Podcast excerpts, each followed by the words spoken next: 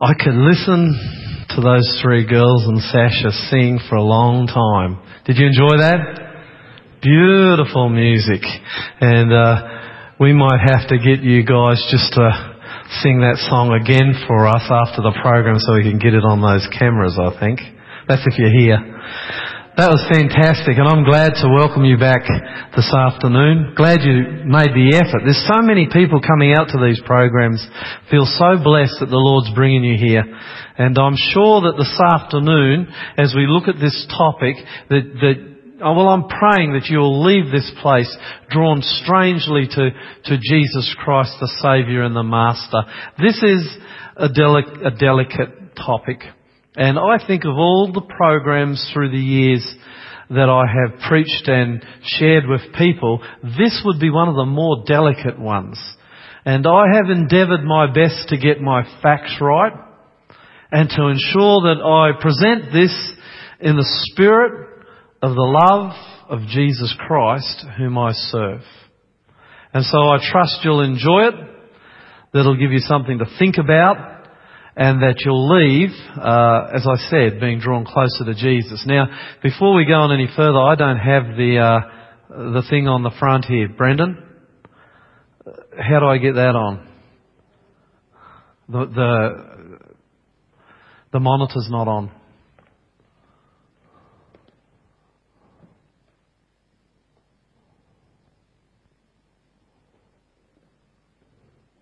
Probably put the power on and turn it on might help.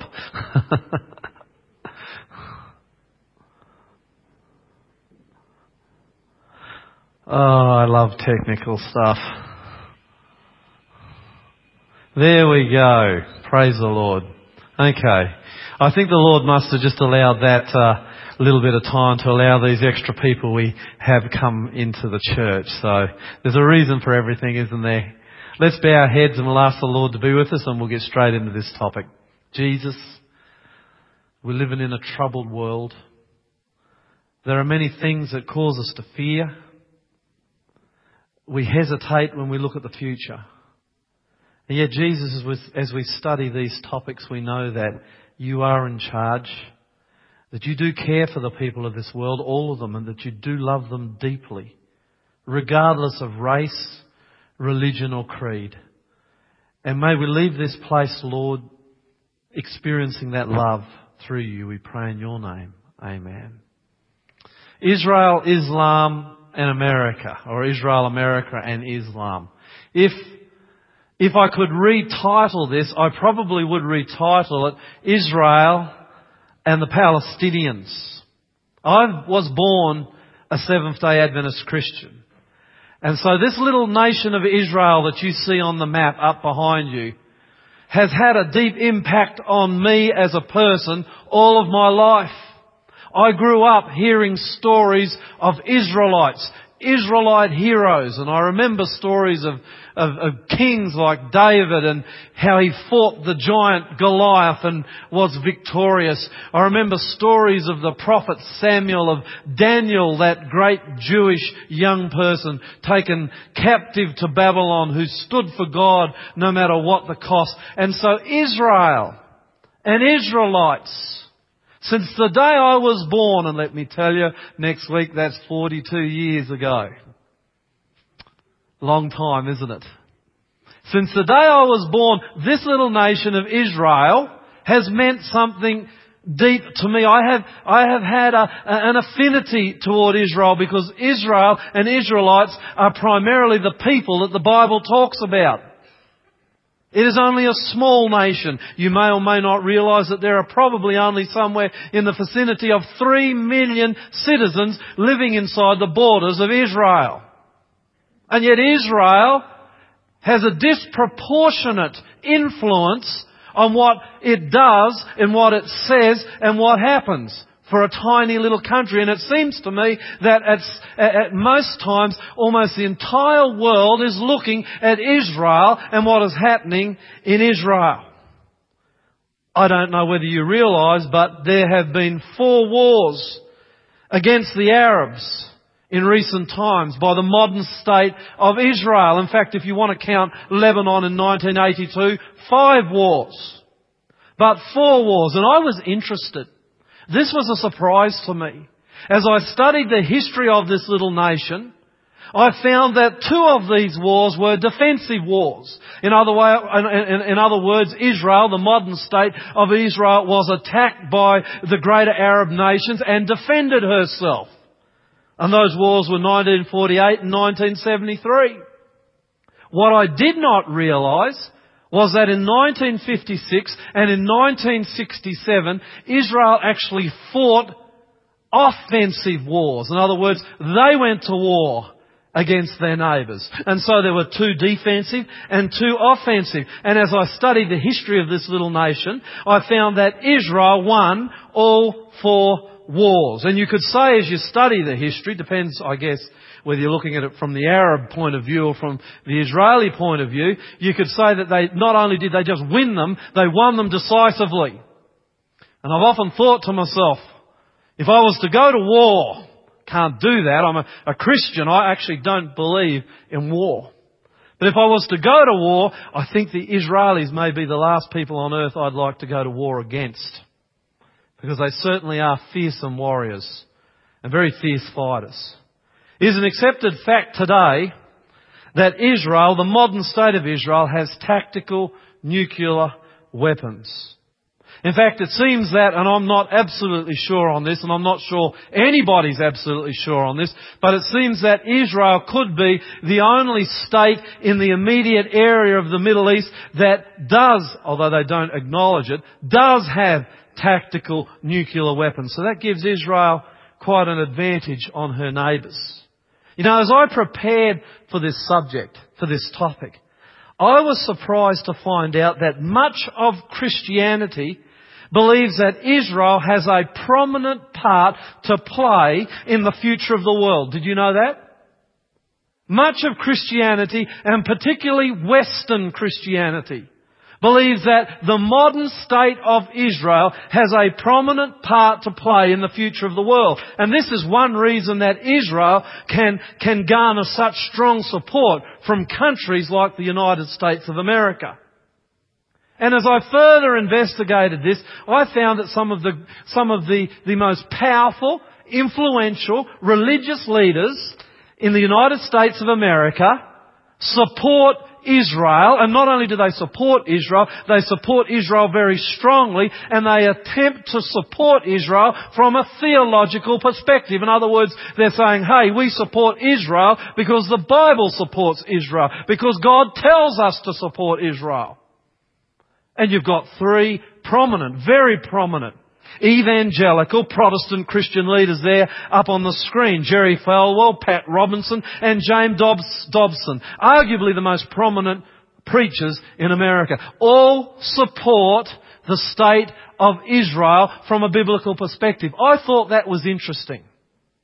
Very interesting. In fact, I want to tell you that as I looked at this, most Protestant Christians most Protestant Christians in the United States of America, and I want to tell you that most Protestant Christians in Australia would call themselves, it's a big word, dispensationalists. You may not know what that means, and so I thought I may share with you this afternoon for a few moments what a dispensationalist is. It's important because it's dispensationalists. It's the Western Christian church today that gives stronger support to Israel as a secular state than any other group of people. And they're called dispensationalists. Let's find out just for a few moments what they believe. And by the way, I'm not a dispensationalist. I'm a Bible believing Seventh day Adventist Christian. Let's find out though what a dispensationalist believes. They believe that both the church, that's those who worship God, and Israel, that's secular Israel, are counted as the people of God. Now right from the start I have a problem there. Because as I read the Bible, the people of God are those who accept Jesus as their Saviour. Now whether it's the secular state of Israel, or any other secular state in the world. I don't know any secular state that says, hey, we, we, we, we accept Jesus Christ officially as a state, as our Messiah and our Saviour. In fact, let me tell you something about Israel. They don't accept Jesus as the Messiah. And yet evangelical dispensationalist Christians consider that both the secular, it's important that you understand the secular state of Israel and the church today in 2005 are called the people of God. They also believe that all the promises of the Bible concerning ancient Israel must be taken literally. You'll see in a moment why that is important. Thirdly, listen to this. I found this so interesting. Dispensationalist Protestant Christians believe that Jesus will come back to earth and set up a literal kingdom in Israel. Fifthly, many Fourthly, sorry, many American Christians believe that the United States has a responsibility to protect and nurture Israel, and you better believe this has an impact on the leaders of the United States of America.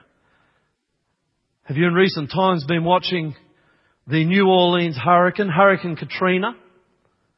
And what it's done to certain areas of the United States, it's devastated New Orleans and the surrounds. There are Protestant evangelical Christian preachers. I have heard them this week on my pay, tel- oh, not my pay, it's my satellite television at home. And they are getting up the front in front of thousands and thousands of people in their congregations and they are preaching that God has brought the wrath, His wrath upon the United States of America because the United States of America pressured Israel to withdraw from Gaza.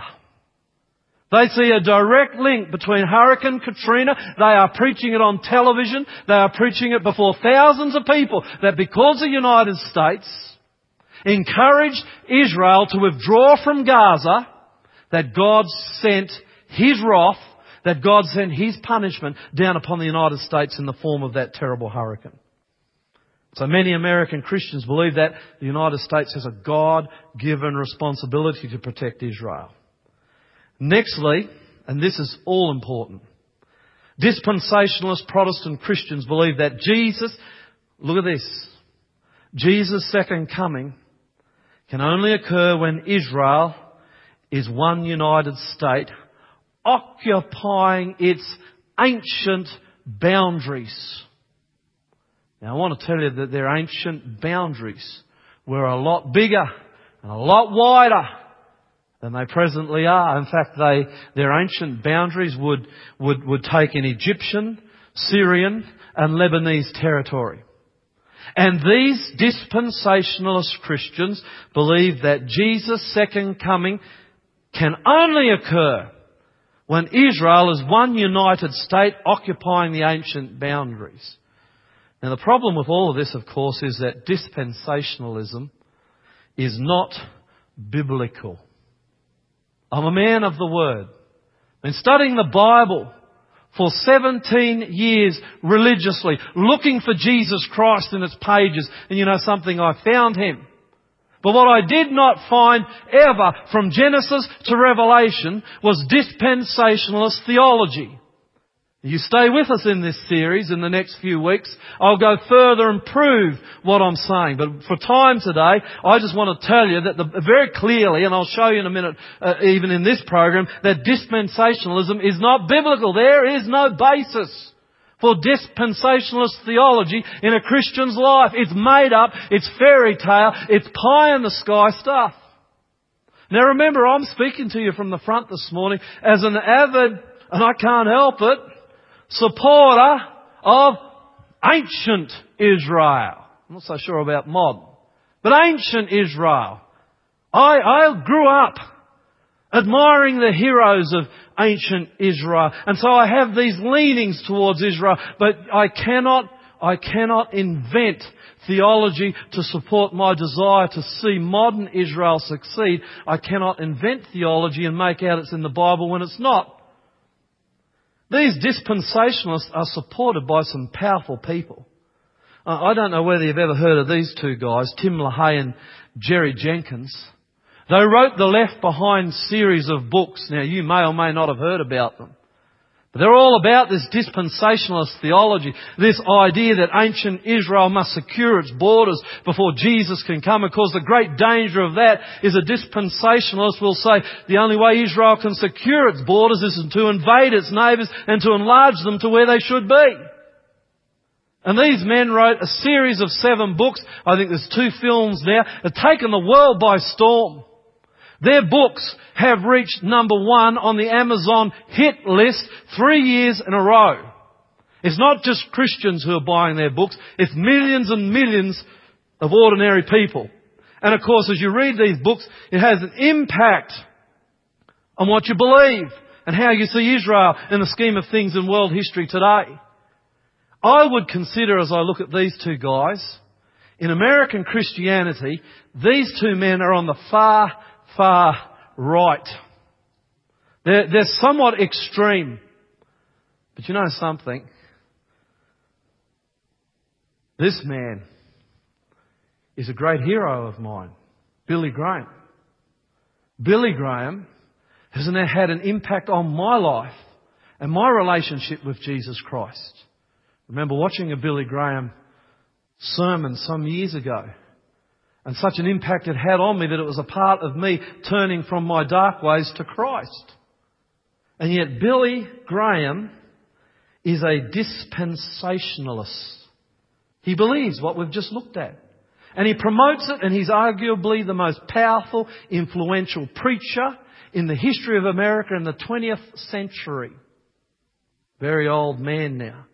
In fact, I don't know whether you realise this, but President George Bush openly states that it was Billy Graham that brought him to Jesus.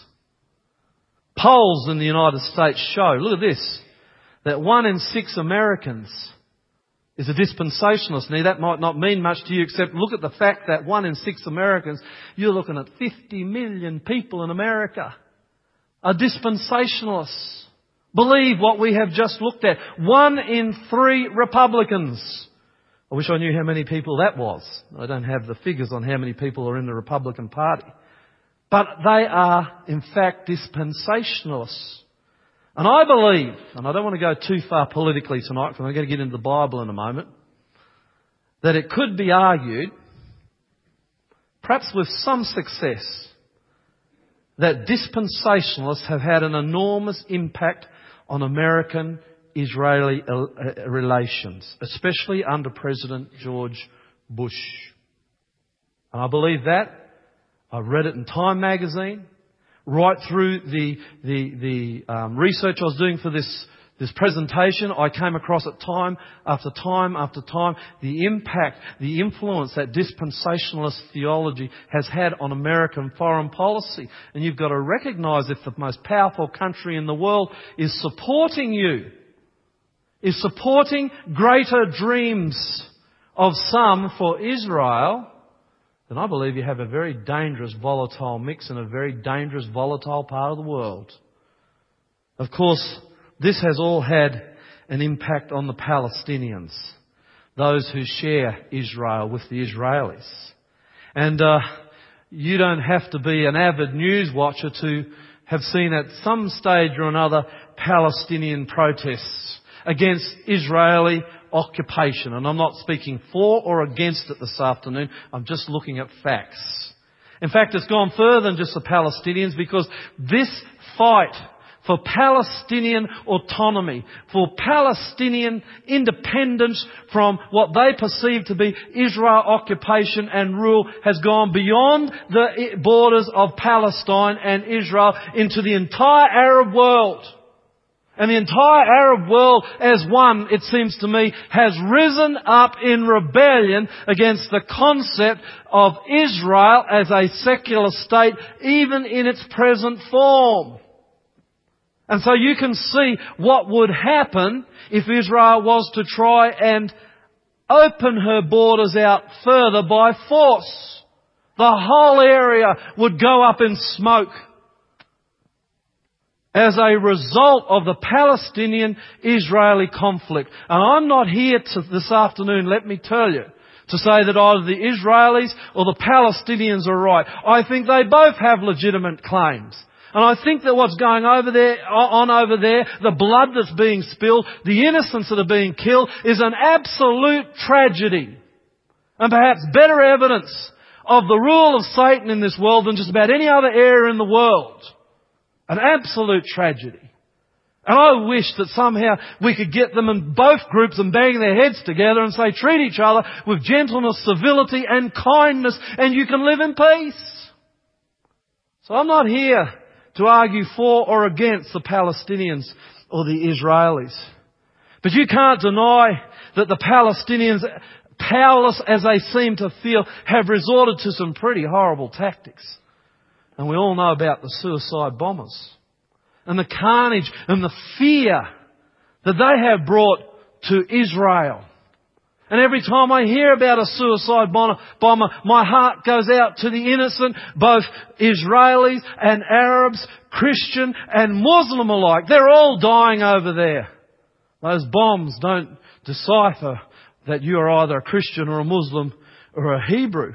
They just blow you up anyway. And it's a, it's a tragedy, but, but this is how they fight back. And of course, Israel has then responded to the suicide bombers by building a partition barrier between themselves and these terrorists.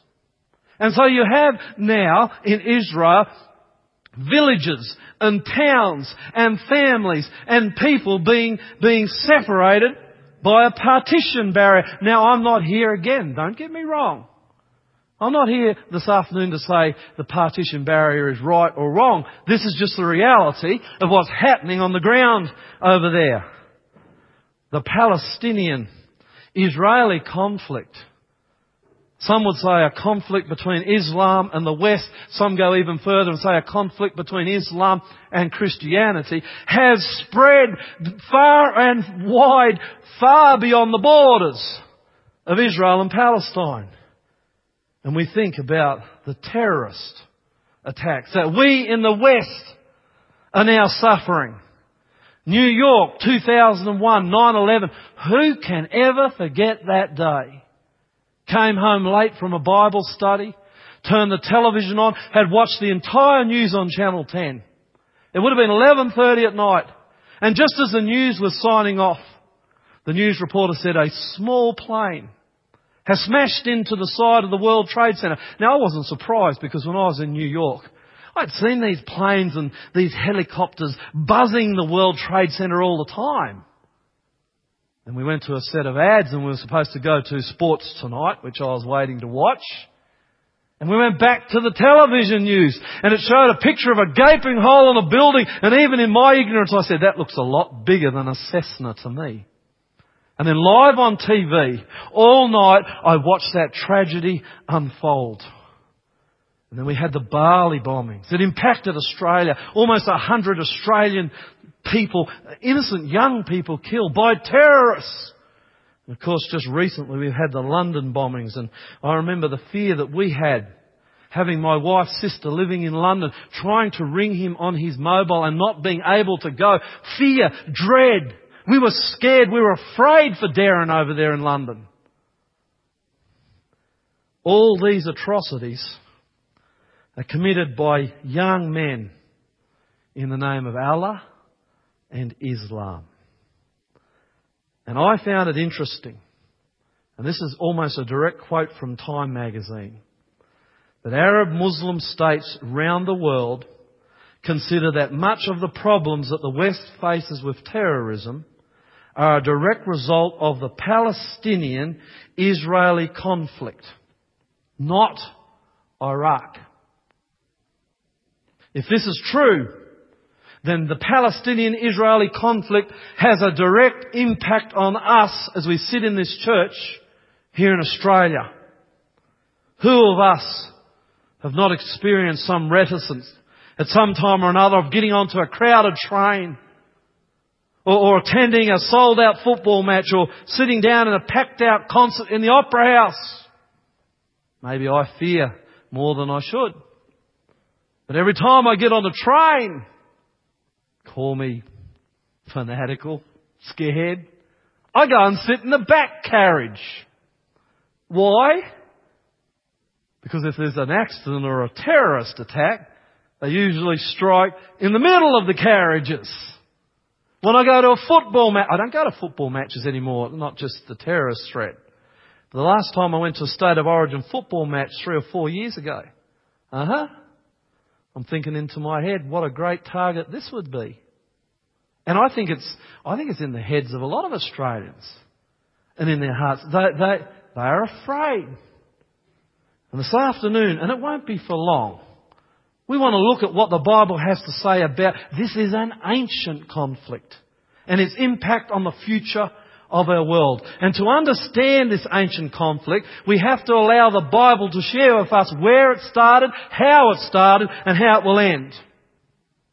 So I want to look for a few moments now at where this conflict started.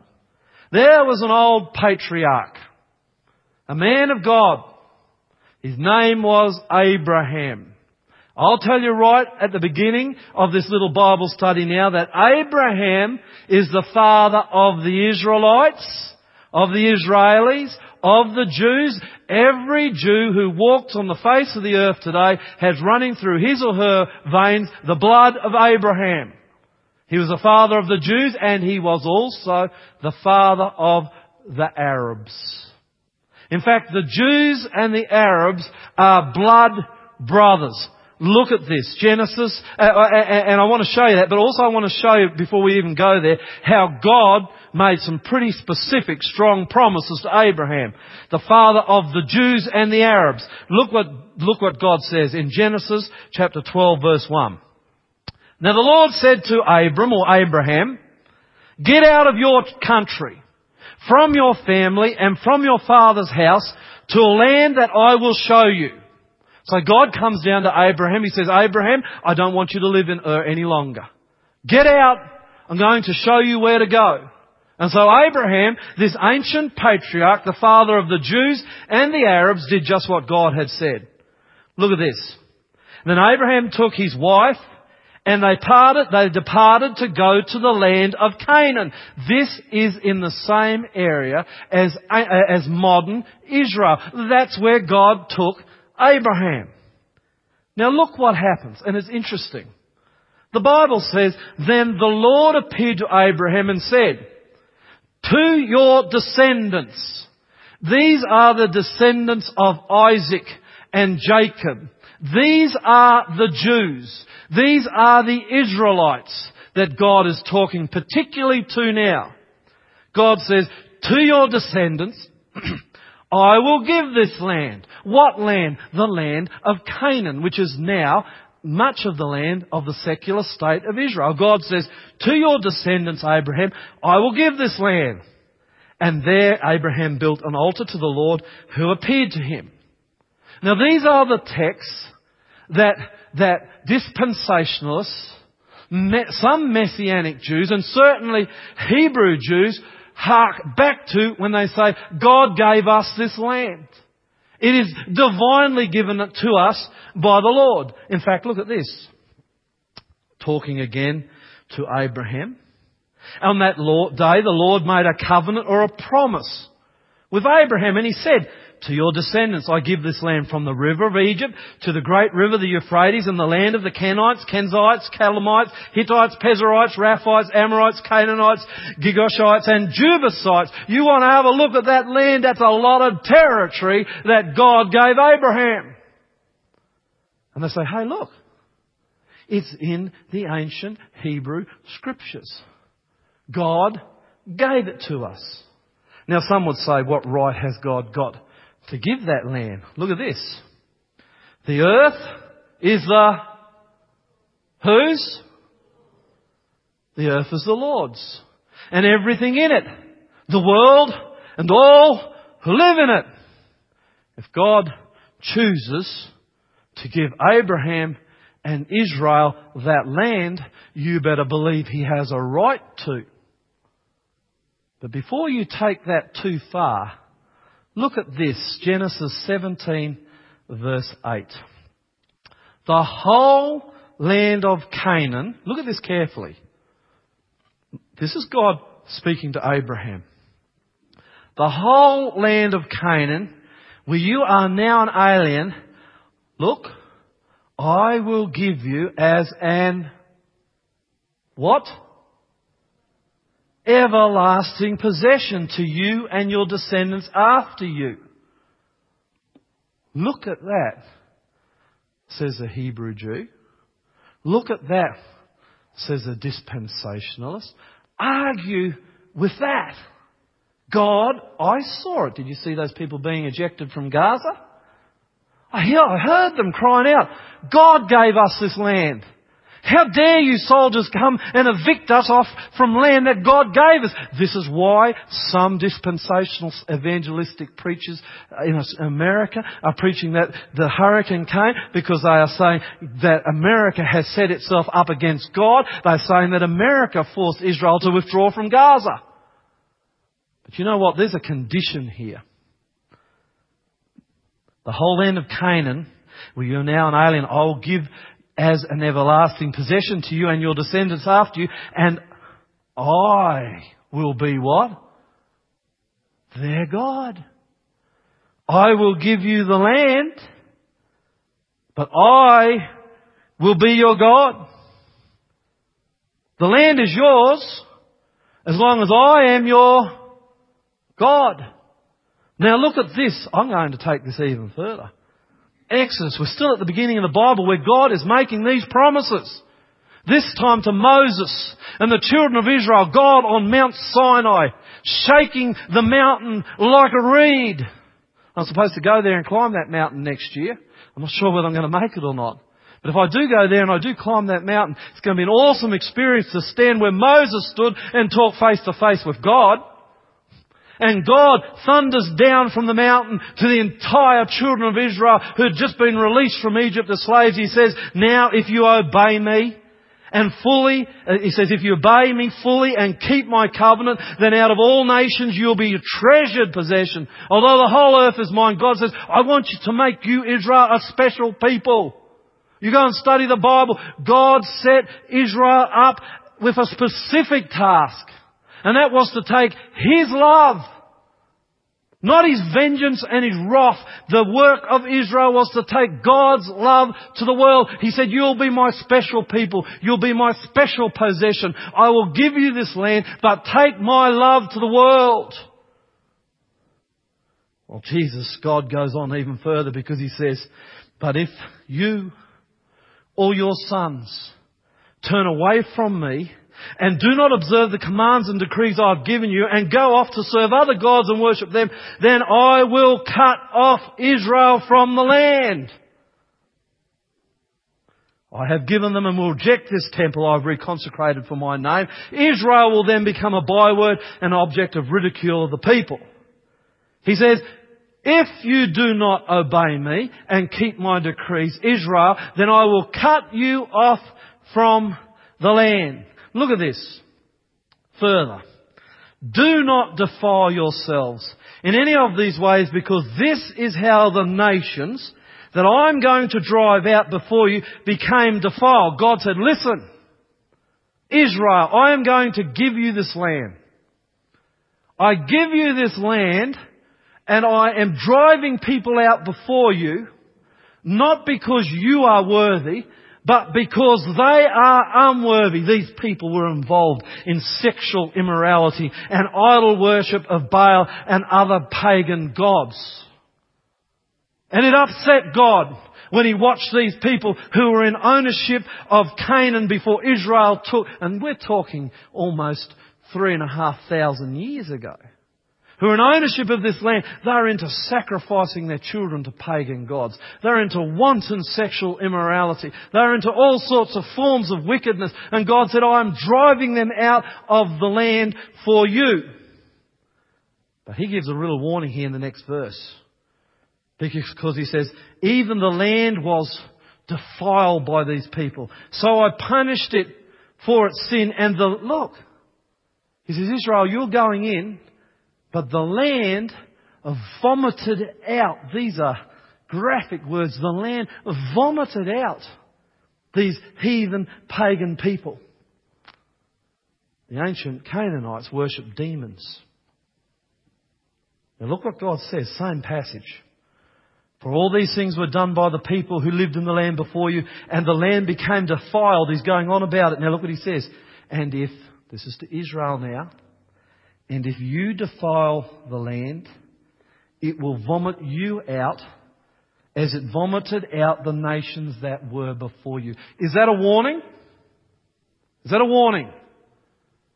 When God says to Abraham, I will give you this land, when he says to Israel, I will give you this land and I will give it to you for everlasting, it is a conditional promise.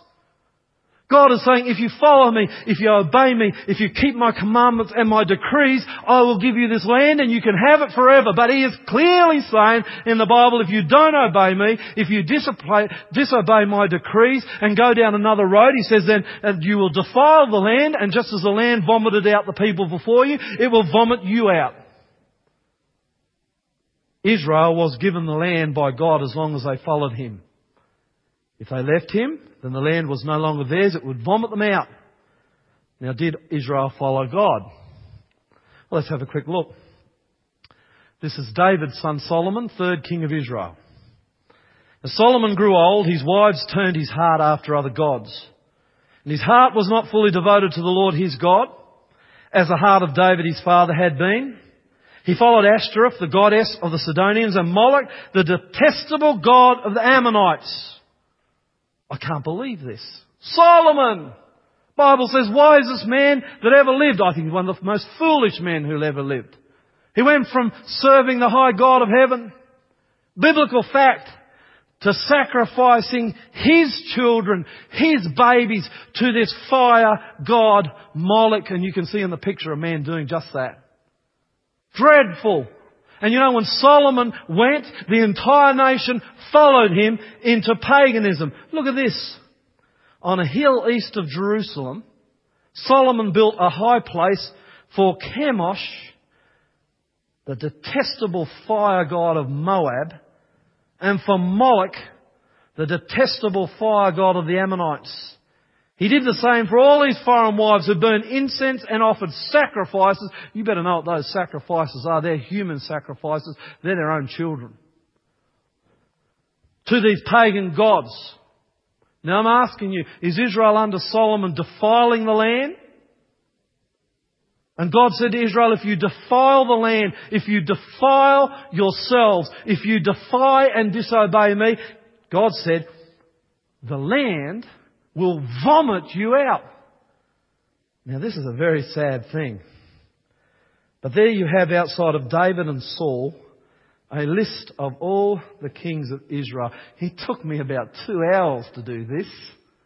Go through and list them all. On the left hand side, well, it's on your, yes, on the left hand side. You have all the evil kid kings. Rehoboam, Jeroboam, Ahab, Jehoram, Ahaziah, Athaliah, who's a, who's a queen.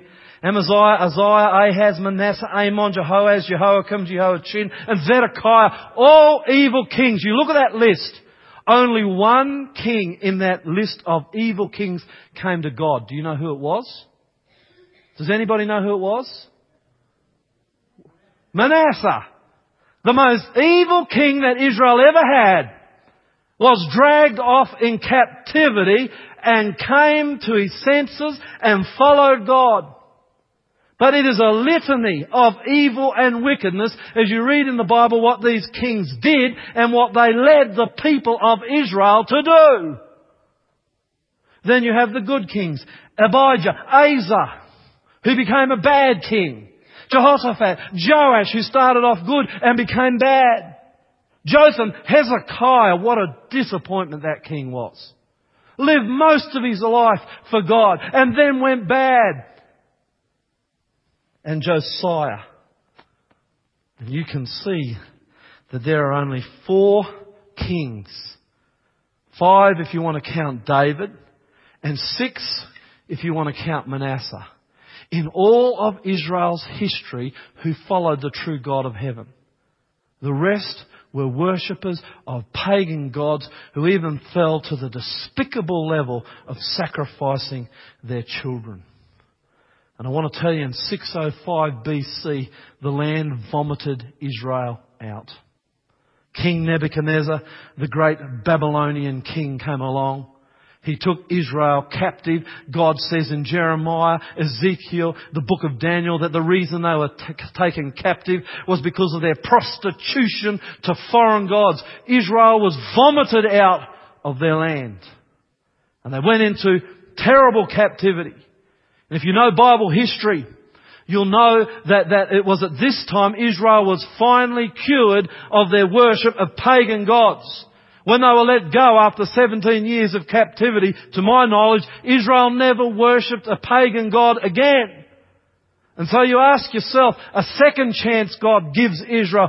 Did Israel now follow God?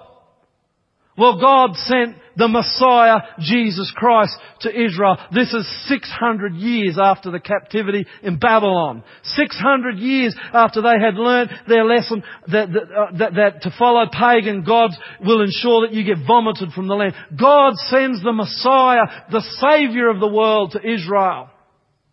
Did they learn their lesson? Were they now following God? Look at this.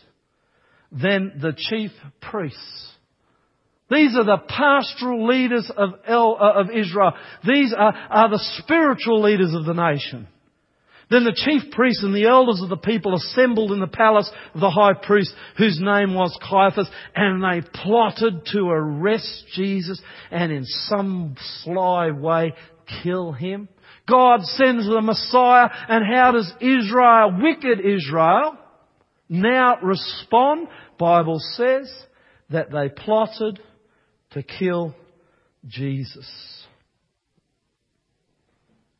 Did they? Jesus was put on a cross by these same men. And at the ninth hour, the Bible says, as Jesus was on the cross, he cried, Eli, Eli, lama sabachthani, my God, my God, why have you forsaken me? And with a loud cry, Jesus breathed his last. Now, let me tell you that I am very aware that I, Lloyd Grolimund, am more culpable of putting Jesus on the cross than were those leaders, those spiritual leaders of Israel. I have no doubts at all that it was my sins that put Jesus up on the cross. And we're going to look at that next week when we look at blood on the throne. The most telling, the most powerful presentation of this series. So don't for one minute think I'm being anti-Semitic here and blaming the Jews for Jesus' death. Because it was not Israel that put Christ on the cross. It was my sins and it was yours. It was the sins of the world. But the point I'm making here is that Israel had not come back to God. They had stopped worshipping heathen pagan gods. But they had not come back. They had not come back. They were instrumental with us in putting Christ on the cross. And do you know that in AD 70, in the siege of Jerusalem, terrible siege where Titus, they say, when he broke through the walls of that city, he took all the men out and he crucified them and they said the crosses disappeared off into the distance over the horizon. Israel in AD 70 was again vomited out of the land. And they were vomited out of the land because as a nation, they, look, God loved Israel. It was the apple of his eye. He deeply, and he still does, deeply, deeply loved the people of Israel. And, and you can see it through the prophets. Go and read the Old Testament prophets. If you haven't got a Bible, haven't got a Bible, get one on the way out. It's free. That's long as you haven't got one. No cost. Go and read as God, working through His prophets, begged Israel to come back to Him. He said, I am your husband. You are my unfaithful wife. You have prostituted yourself to foreign lovers. But he says, come back to me. I will forgive you. I love you. I want to give you this land. I want you to share my love to this broken down world. And time after time, Israel prostituted herself in pagan worship. And when she had finished prostituting herself in pagan worship, she then turned against God through tradition and silly regulations and laws that she had made up which gave the people of Israel and those surrounding them no chance to know a loving, gentle, sensitive, merciful God. And so Israel was vomited out again. There's an entire, there's an entire prophecy in the Bible found in Daniel 8 and 9 that speaks about this.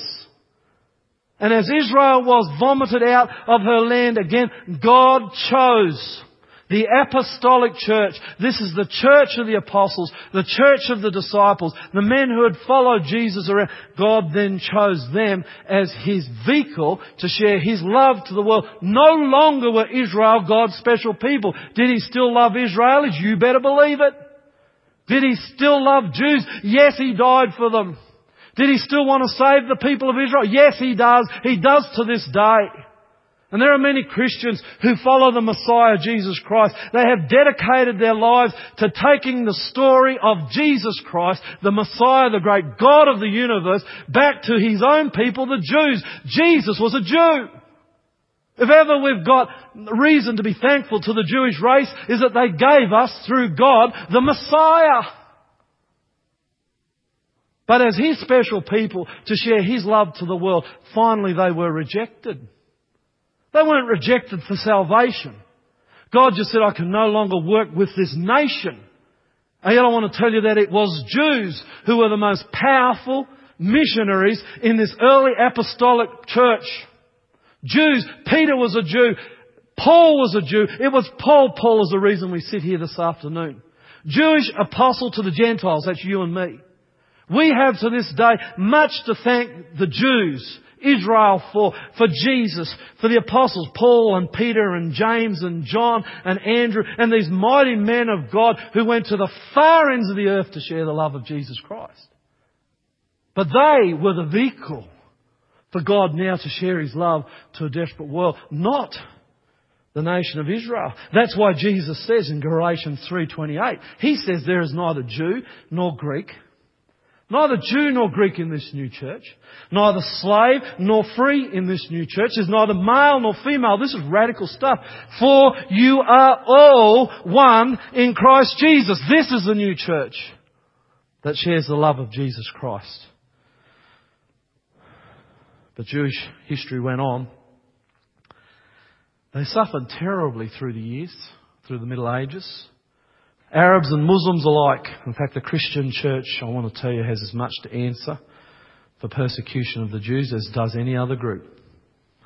And then, of course, last century we were faced with the horror of the Jewish Holocaust, where over six million Jewish men, women, and children were massacred. And I can stand up the front here and hang my head because German blood runs through my veins. And it was my ancestors, some from my family, who persecuted these poor people. Six million died in concentration camps, gassed, shot, starved.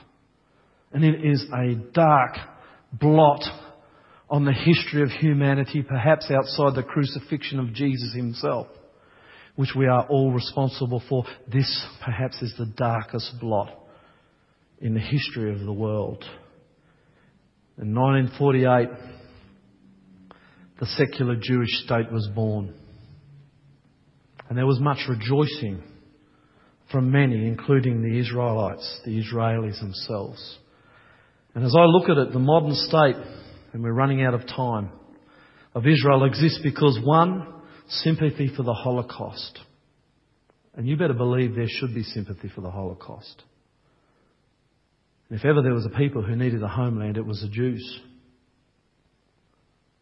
The sympathy led for a desperate need for a Jewish homeland. We pray that what they suffered in World War II they will never suffer again. And the modern state of Israel exists because of the support from the United States and much of the Western world. But it does leave us with the Palestinians. Who are the Palestinians? Well, I'm just going to spend a very short time on this and we'll bring this to a close. Abraham couldn't have a son by his wife Sarah.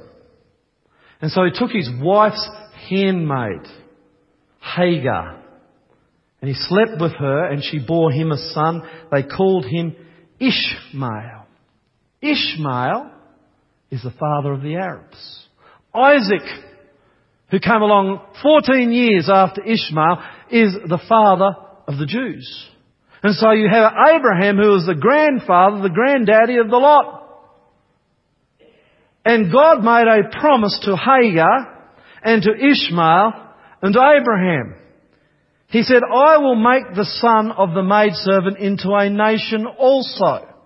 Because he, Abraham, he's your offspring.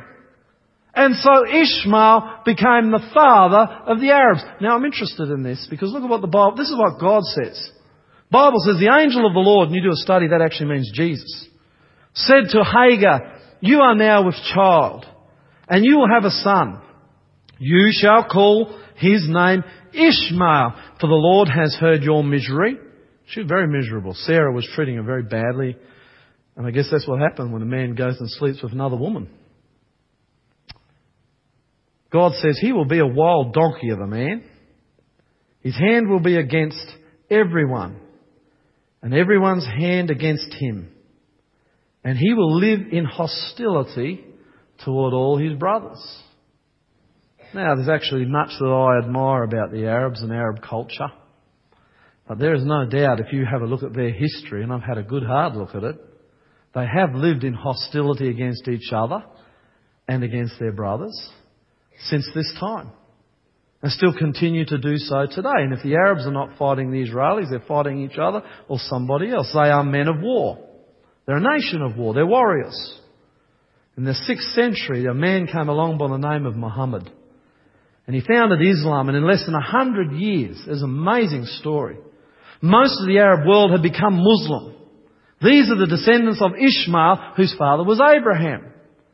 They are Abraham's children. Now remember this.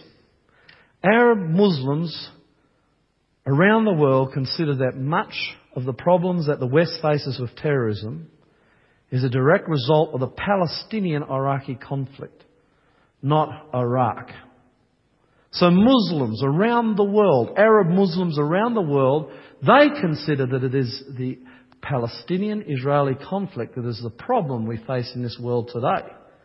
Well, who are the Palestinians? Well, well, I tried to do a little bit of research on this. And I have done my best to come up with the right answers, and I pray that it is correct. The Palestinians, as far as I could see, are Arabs. Most have immigrated to Palestine from other Arab countries, and not necessarily in recent times. But the Palestinians are Arabs. Most are Muslim. They're followers of the Prophet Muhammad. They are part of this great Islamic movement that has swept the world. In fact, I believe that Islam is the fastest growing religion here in Australia today. Most are Muslims, but there are amongst the Palestinians some who are Christians. And you've just, uh, if you have a look at the Arab world, you see the Christian church at work in some places in the Arab world too. Palestinians claim the same territory as the Jews and they consider Jerusalem, particularly East Jerusalem, to be their capital. And they have been involved in uprisings of independence since 1948. Thousands and thousands have died as a result of these uprisings. And as of 2005, they are still stateless. They enjoy the support of the entire Arab Muslim world. Now that to me, as I studied, is an encapsulation of who the Palestinians are. Look at this. The cause of Islam and Palestine has become so entwined that it is difficult to distinguish one from the other. A Palestinian victory over Israel is seen by most of Islam to be central for peace for the world and the West.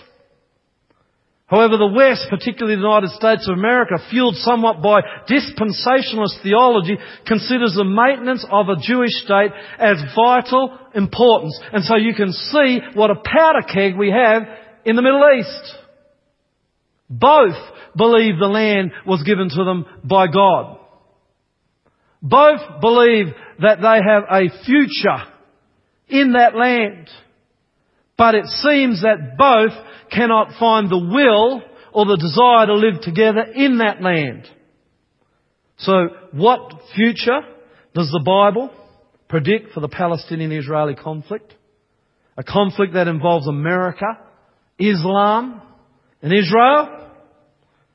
Well, firstly, I want to say that as I search the Bible, I see nothing in the Bible about the Palestinian Israeli conflict. Nothing. No prophecies, no predictions, nothing. Neither the Jews, I believe, or the Palestinians have a mandate to exclusive use of the land. I want to tell you that God loves Palestinian Muslims. And that is a fact. He sent His Son, Jesus Christ, to die for them. And when He sees their children, and when I was, when I was preparing this subject, some of the pictures I saw on the internet as a father made me want to weep. As they see their children dying in this uprising, God weeps. God cares. God reaches out to the Palestinians. But just as God loves the Palestinians and their children, God loves the Jews and the Israelis. They are all His people. God made Abraham. God made Ishmael. God made Isaac. It was God who destined them both to be the fathers of great nations. And it, it, makes God's heart weep when he sees the inhumanity of Israeli to Palestinian and Palestinian to Israeli, and there is a cycle of blood and vengeance over there that only God Himself can stop. God says in Galatians chapter 5 verse 22 and 23, and this is what the Palestinians and the Israelis need. He says, the fruit of the Spirit, or the fruit of following me, my children, he cries out to the Palestinians and the Israelis. My children, he cries out to us this afternoon. He says, the fruit of the Spirit, those who follow me have love and joy and peace and patience and kindness and goodness and faithfulness and gentleness and self-control. Against such there is no law. Put them into a big pot and tip it over the Palestinians and the Israelis and you will have peace. Put that into a big pot and tip it over Australia and all crime and violence. We will have peace too. What does the Bible say about the Palestinian-Israeli conflict? And you'll hear war and rumours of war. What's happening in Palestine and Israel. What's happening in the Arab world and the West. What's happening with terrorism. It's just a sign of the times that Jesus is going to come soon. Bible says there'll be war and rumours of war. The Bible says when people are saying peace and safety, oh, I wish this wasn't true. It says destruction will come on them suddenly as labour pains on a pregnant woman and they will not escape. I do not believe that there is a chance in all this world that the Arabs and, and, and the Israelis, that the West and the Muslim world can find peace outside Jesus Christ. It's not possible. There's been too much blood between both groups. And peace will not come. They will claim that peace is on the horizon. Maybe they'll implement a Palestinian state. But outside Jesus Christ, they will not find peace. And they will not find the safety that they all long for so desperately. I'm going to say it again. Jesus loves Palestinian Muslims and Palestinian Christians and Palestinian children and Palestinian mullahs. Jesus loves them. I'll say it again. They are His people. He longs for them to have peace. He loves the Israelis. He loves the old rabbis. He loves the little Jewish children. He loves even the settlers who sometimes can be so hardline right wingers. Jesus loves. He wants peace and he, he, he, he, wants it for them all. But it seems to me that the only way we'll ever find peace in the Middle East and in many other places of the world is to see the second coming of Jesus Christ. It's only when Jesus comes in power and glory. The Bible says in 1 Thessalonians chapter 4 verse 16 and 17, then the Lord will descend from heaven with a shout with the voice of the archangel, Revelation 6 says the sky recedes back like a scroll. And then it says all the mighty men, all the violent men, all the wealthy men, all those who do not follow Jesus head for the hills and cry for the rocks to come down on them. This is the end of the violence. I saw, and I told you last week as I close. In fact, I've seen two internet pictures that will haunt me for the rest of my life a Palestinian man carrying his little girl, and she'd obviously been caught up in an attack of Israeli soldiers. Her left leg about here had been blown off. She had puncture holes in her lungs and blood on her forehead. And I looked into her face and I saw my little daughter Danae. And it upset me. And it upsets me now as I talk to you. And it upset God when he sees this injustice and this inhuman behaviour to even children. I saw a little Jewish baby who'd been caught in a Palestinian bomb. And that poor little baby's head had been taken right off it. And when I saw it, it upset me. And when I see the violence in the Middle East, when I see the inhumanity, the satanic behavior of people to other people, and brother to brother. When I see it in Australia, and people are attacked in the street, when I see the violence and the crime and the injustice of the world, and that's what we're seeing in Israel and Palestine. Injustice. When I see it, my heart cries out, Come, come, Lord Jesus, come. Stop it and save us from ourselves. I believe that only Jesus can stop what we are seeing. I believe one day that those little children, the innocents that are caught up in this violence, will be resurrected by the Jewish Messiah, who is the Messiah of the world. I believe He will bring them back to life and He will take them to a world. He promises at John 14, 1 to 3, in my Father's house are many mansions. I go to prepare a place for you and if I go to prepare a place for you, He says, I'll come again and I will take you there that where I am, there you can be also. That Jesus will come.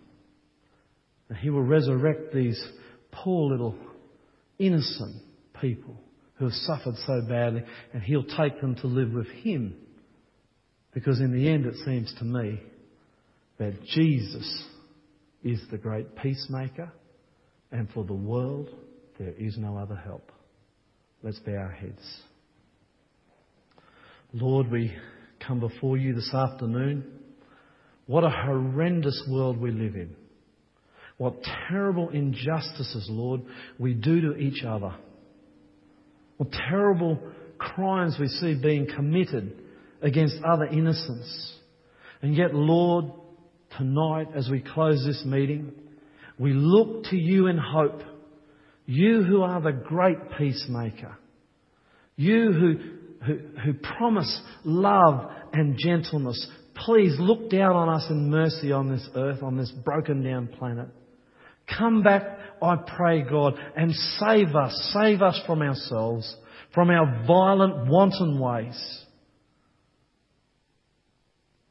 Lord, as we close this program in the quiet of this evening, I pray that you'll touch each heart with the gentleness that you offer, with the, with the love that can only come from you. And I pray, God, as we leave this place, we will have committed in our own lives to follow you, to walk in gentleness and peace with our brothers as you did and to give a little love to a broken down world as only you can do through us. This is my prayer, Jesus, in your name.